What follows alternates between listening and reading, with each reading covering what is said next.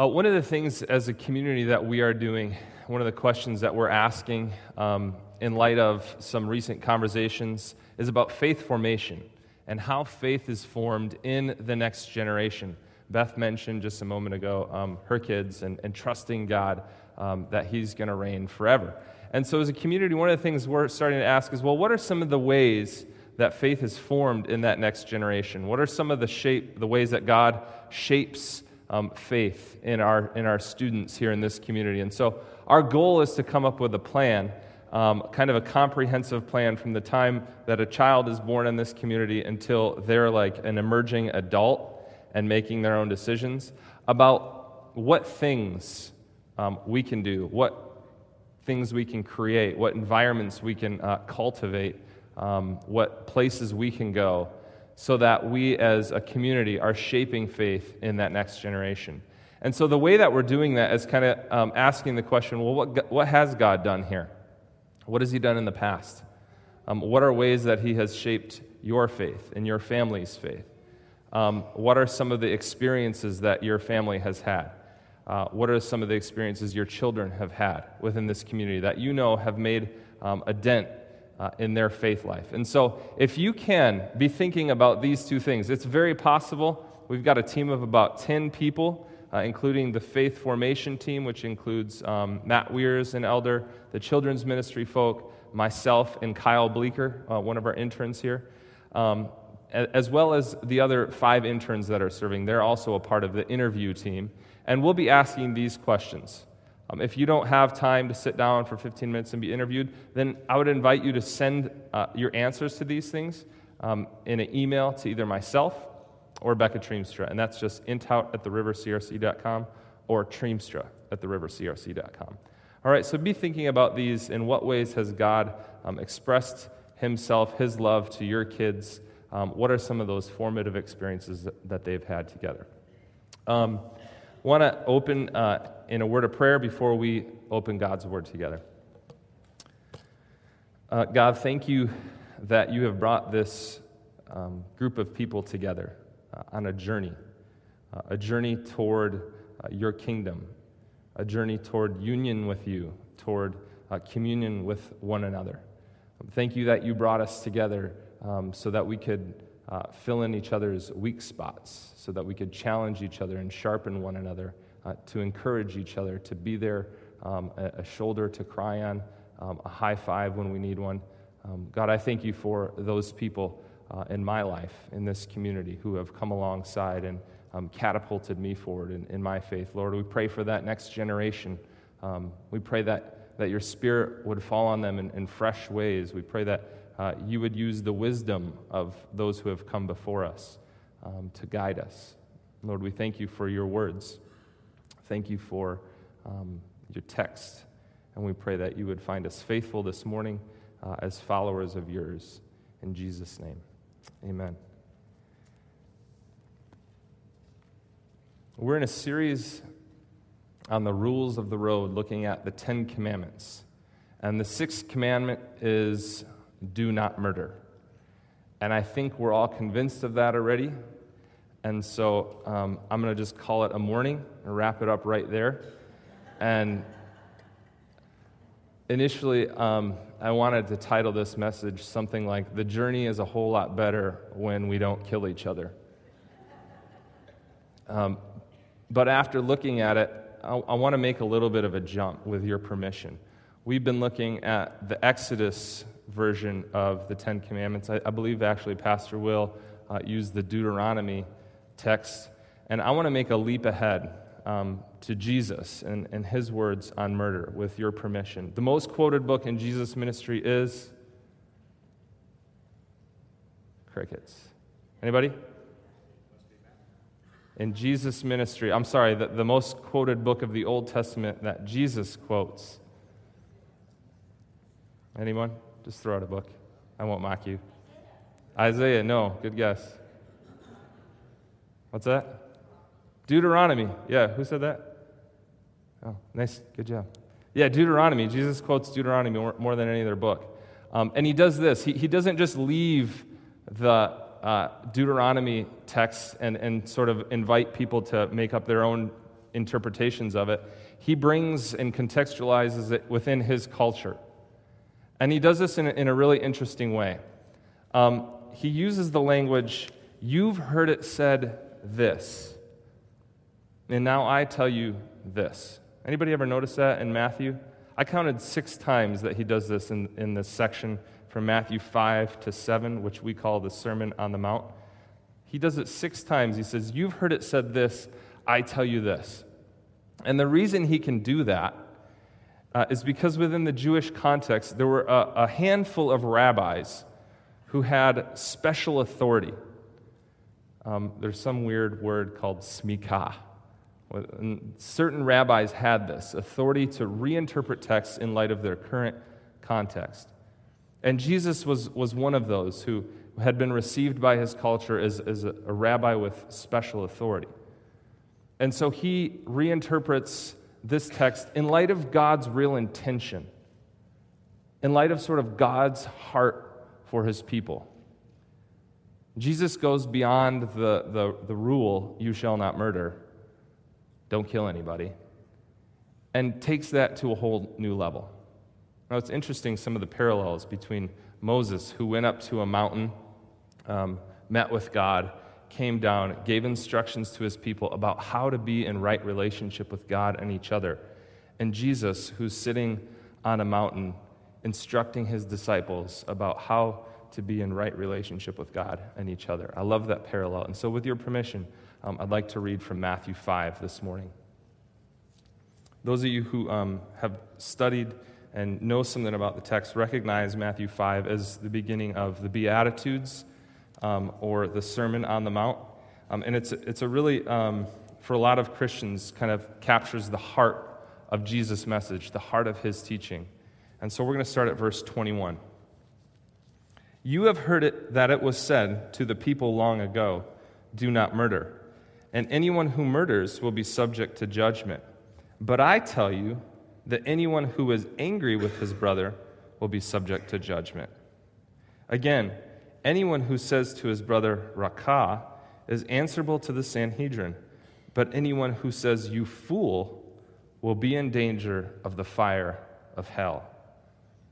Therefore, if you are offering your gift at the altar, and there remember that your brother has something against you, leave your gift there in front of the altar First go and be reconciled to your brother, and then come and offer your gift.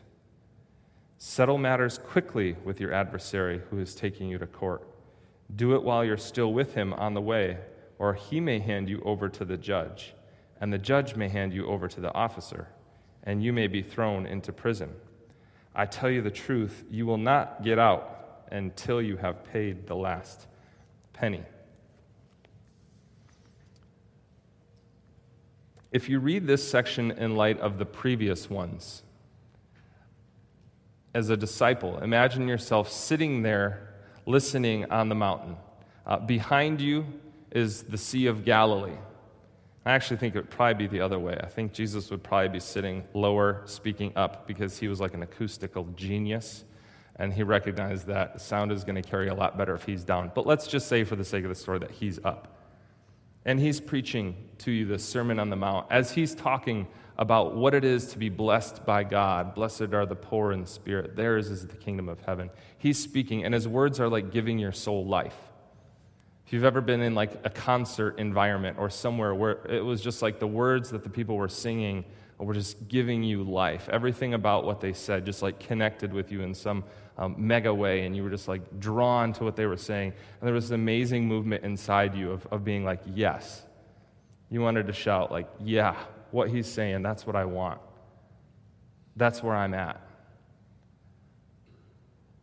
And then while he's saying that, and you're drawn to his words, Jesus on this mount, describing what it's like to walk with God, describing that God is for those who mourn. He's, he's for the persecuted. You see yourself in those words. And then he comes to this text. And he says, Careful that you're not angry with one another. Beware the division among you. And, and you look around at the crowd. and you look behind you and you see the religious leaders. Um, you can recognize them very easily in a crowd because they're wearing like their funky garb. And they're kind of talking with one another about Jesus. And you can tell by the way that they're talking about him, they don't really appreciate what he's talking about. You remember your brother in law, who just the year before had been cast out of, of your little village by those dudes because for years and years and years he worked as like a stone mason and developed this weird hand disease. And so his skin began to get sort of dried out and, and flaky. And they said unclean. And they cut him off from his family and his children who now are, are your responsibility. And you see them and this, this anger kind of boils in you even as jesus is speaking these beautiful words about what it means to walk with god something in you kind of boils. And then you, you look a little bit farther and you recognize one of the guys from the marketplace. He's the one who sells you like baskets. And recently, um, the price he was asking on his baskets seemed outrageous to you. He wanted 10 bucks for a basket that you know was worth three. So you offered him two, and he said, No way. Five and you laughed. And then he spit in your face and said, Raca, which is this Aramaic term of like expulsion. Like, I want nothing to do with you. And you left that place in disunity and disharmony, in a funk. And then there's the political situation. There's the, the Roman centurions who stand on guard, making sure that the crowd that you're a part of, this, this movement that you feel like is going to change the world, they're there to make sure it doesn't actually change the world. Because it's the Romans who are in charge of doing that. They're, to make, they're there to make sure that your little movement doesn't get out of hand. And, and you remember just the previous day while you were walking home, you walked by them, and one of them snarled at you and said something in Latin that you're pretty sure was dog but you're not sure because your Latin is a little bit off. You knew it wasn't nice. And, and they're bad, but, but even worse than them is one of your cousins who went to work for them.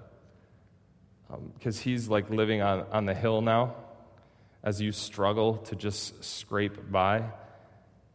And he's, he's doing some stuff that you know is shady, but he's up on the hill, and you're pretty sure he just got like the new donkey which comes with like a spoiler on the back or something. And so he's rolling around town with a spoiler on his donkey, and you're wondering how you're going to make it. And he's doing that. And Jesus says, Careful. Watch your heart. Careful you're not angry with your brother. Careful that, that you don't say raca, and be especially careful that you don't say, you fool. Now, I did a little digging as to what that idea of calling somebody a fool means. And if, if you remember in the Psalms what it says about the fool, it's the person who says in their heart that there is no God. And so when we point a finger at someone and say, you fool, it's as though we, we're writing them off as godless. We're writing them off as outside the grace of God that type of person, we make the judgment, has no place or union or potential for union with God. Jesus says, Be careful when you go there. Be careful. Later in Matthew, he says that there is an unforgivable sin. The unforgivable sin is when we call what the Holy Spirit is doing an act of Beelzebub when we call God's work the work of the devil. And this strikes me as being on the same chord.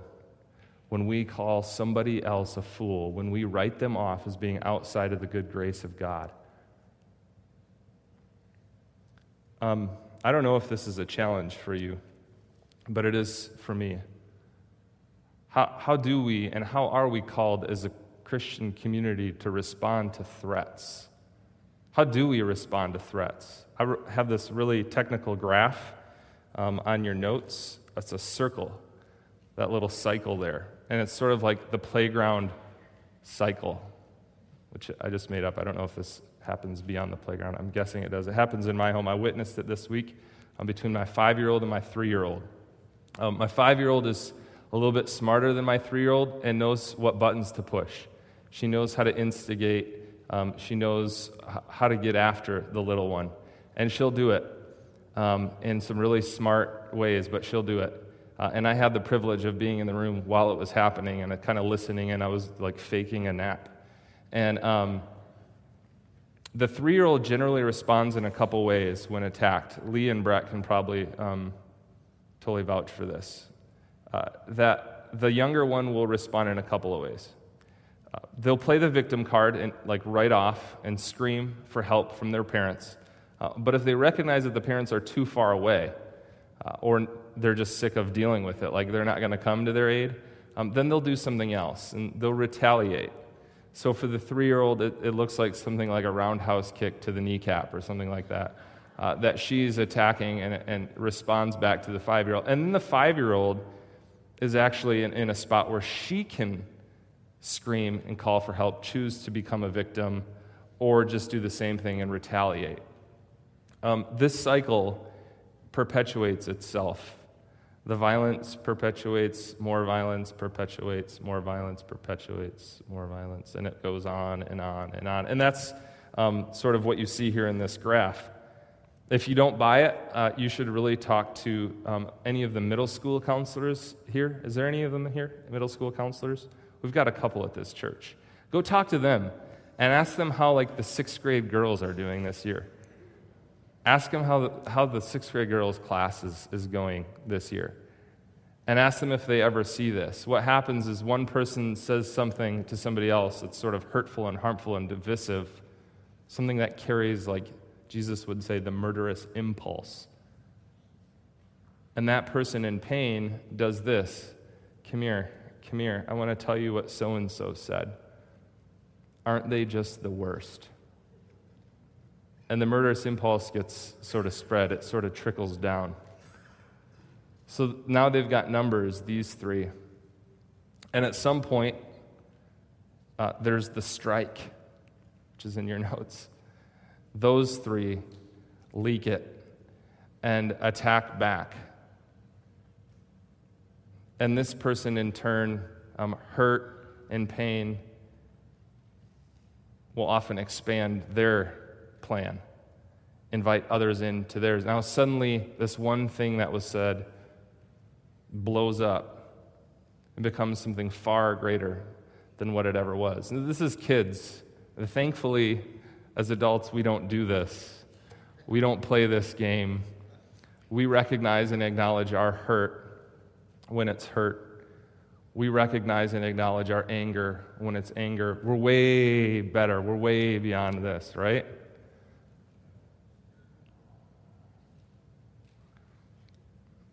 The good doctor, Martin Luther King Jr., um, said that when we respond, with that murderous impulse, when, when we respond with darkness, we can never drive out darkness. Only the light can do that. Hatred doesn't drive out hatred. Only love can do that.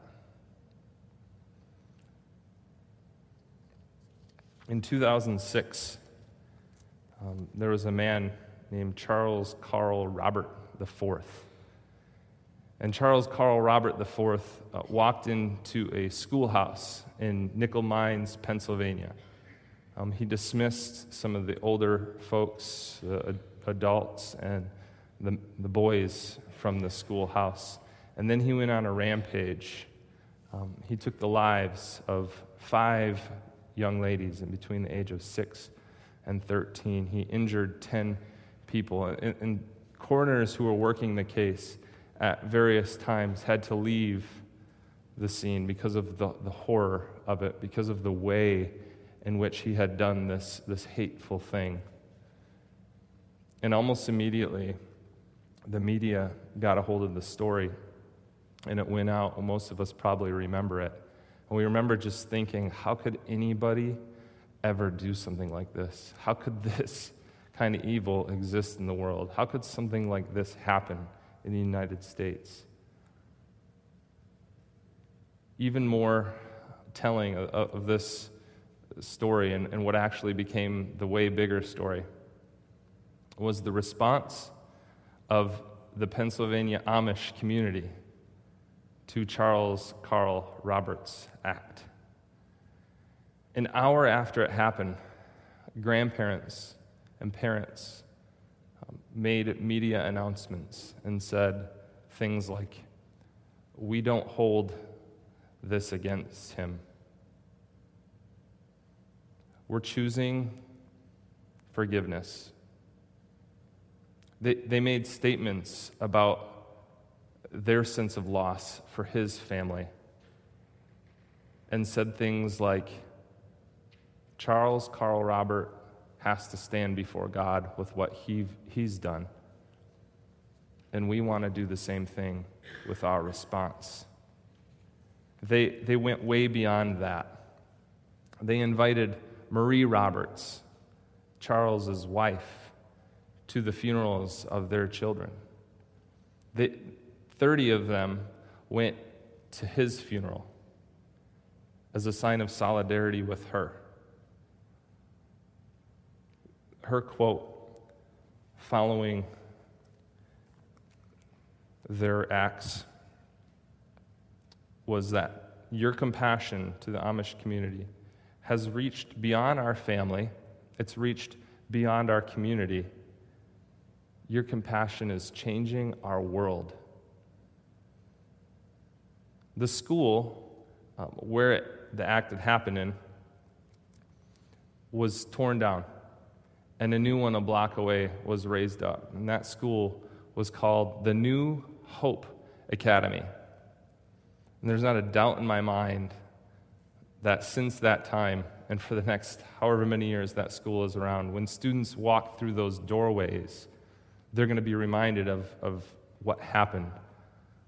But the far greater story is going to be the forgiveness, the burying of the anger by her community, by the, the Amish community. Um, I asked myself this question reading this story again Is this what God asks of us? the Amish community took a ton of heat from people that said, hey, you need to get yours. You need to get, you need to get back.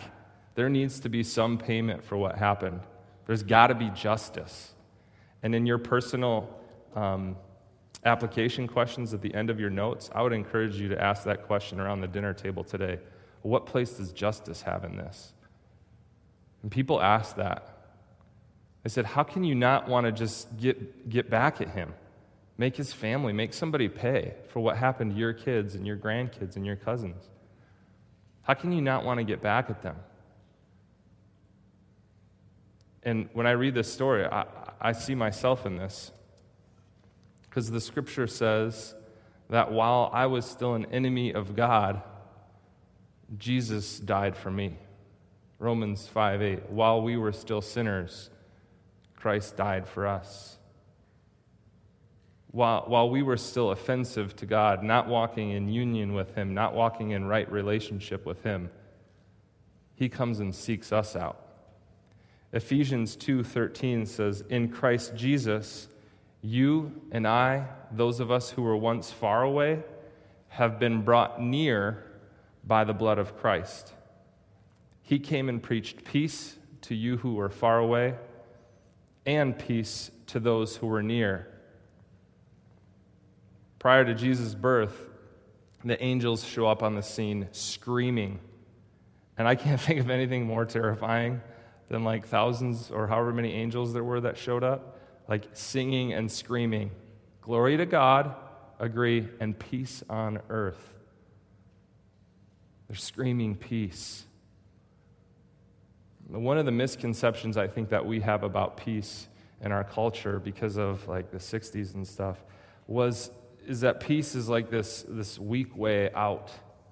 That when we choose reconciliation, when we choose trying to make things right with our brothers and our sisters, that's somehow weak.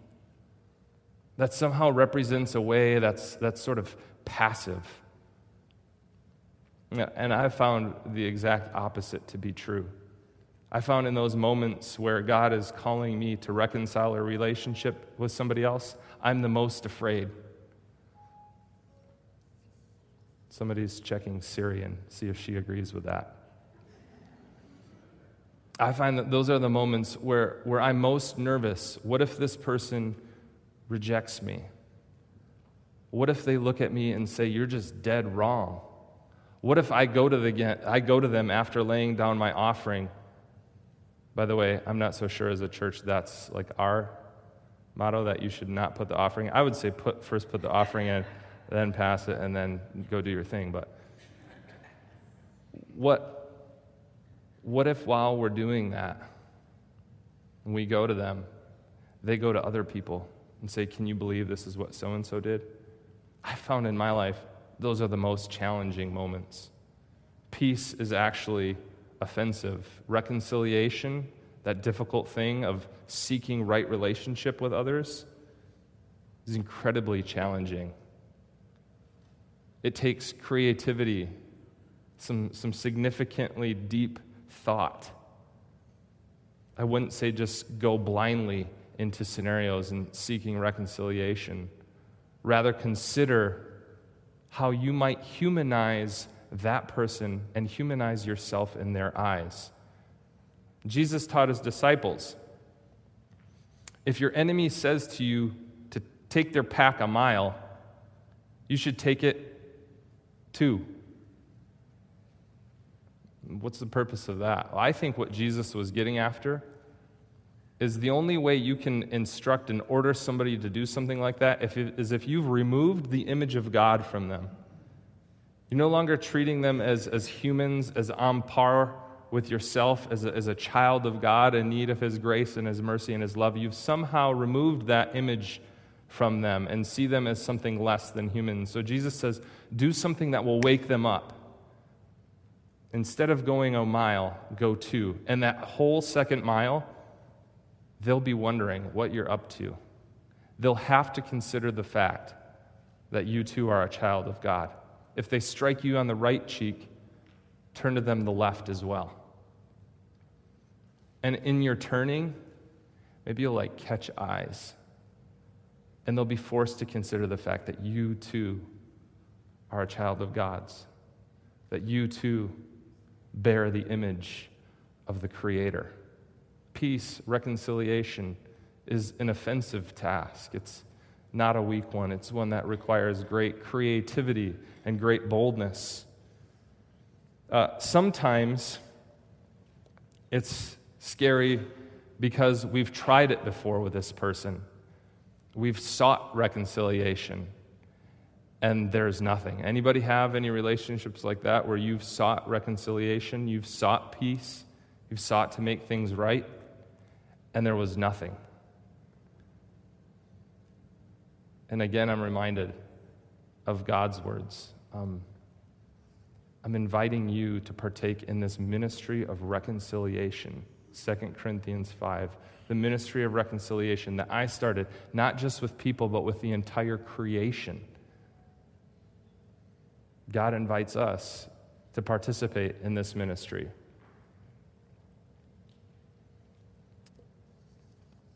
So I think his way of doing it is kind of patient.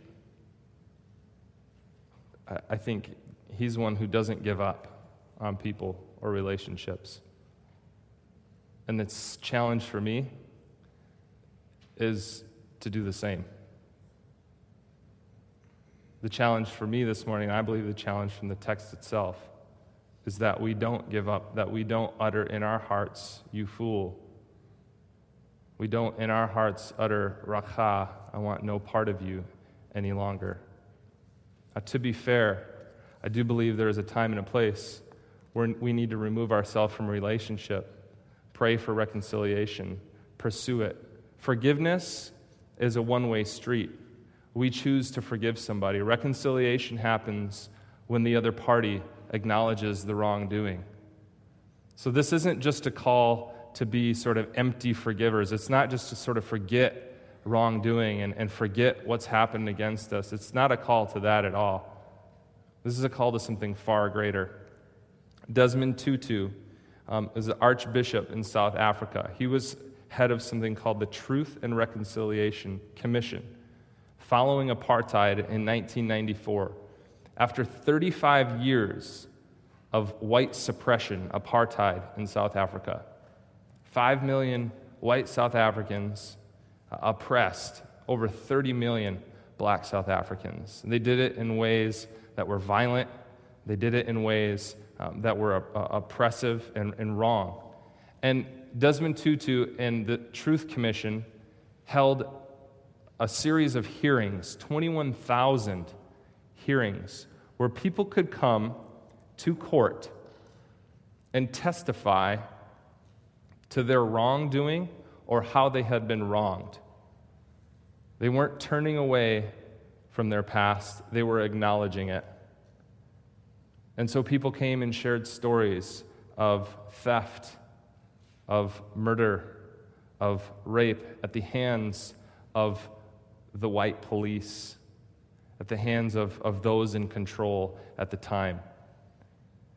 And it brought back all sorts of pain. It brought back all sorts of, of awful, awful stuff. And some people that were observing said, This can't be the way forward. This can't be what's right here. Desmond Tutu said, um, Whoever comes and confesses their action, the South African government is prepared to offer them amnesty.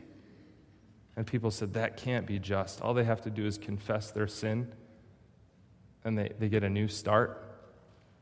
That can't be the way forward.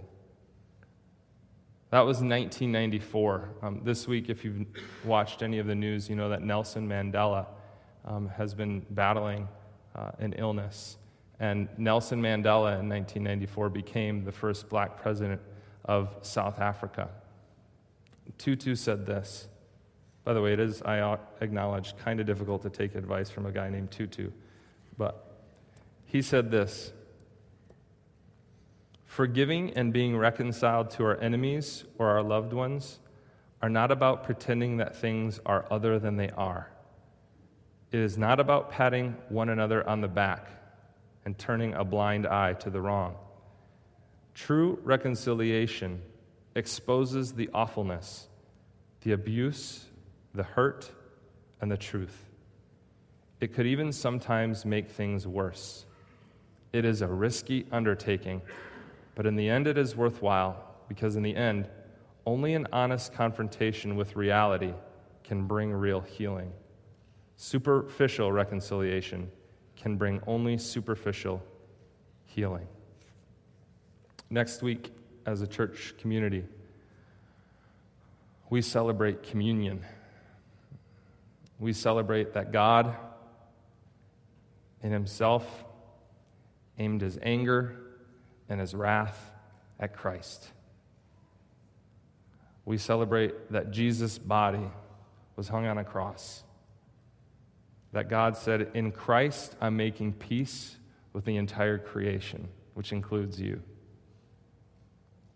In Christ, I'm inviting you into a communion and union with me. In Christ, we're no longer enemies, we're friends. And he invites us to look each other in the eye and say, whatever grievances you have against one another in Christ Jesus, may they be forgiven. If you're at the altar and there you remember your brother, your sister's, your own offense, put down your offering and go make it right. That's God's invitation for us as a community this morning and as we prepare for the Lord's Supper next week. Will you join me in a word of prayer?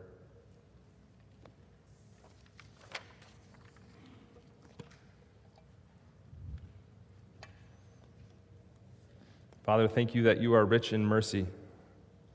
Thank you that you are slow to anger, that you are abounding in love. God, thank you for stories of reconciliation like those in South Africa. Thank you for witnesses like the Pennsylvania Amish who, who give us, as disciples of yours, um, an image and a picture of what it means to live your words out. God, we pray for courage.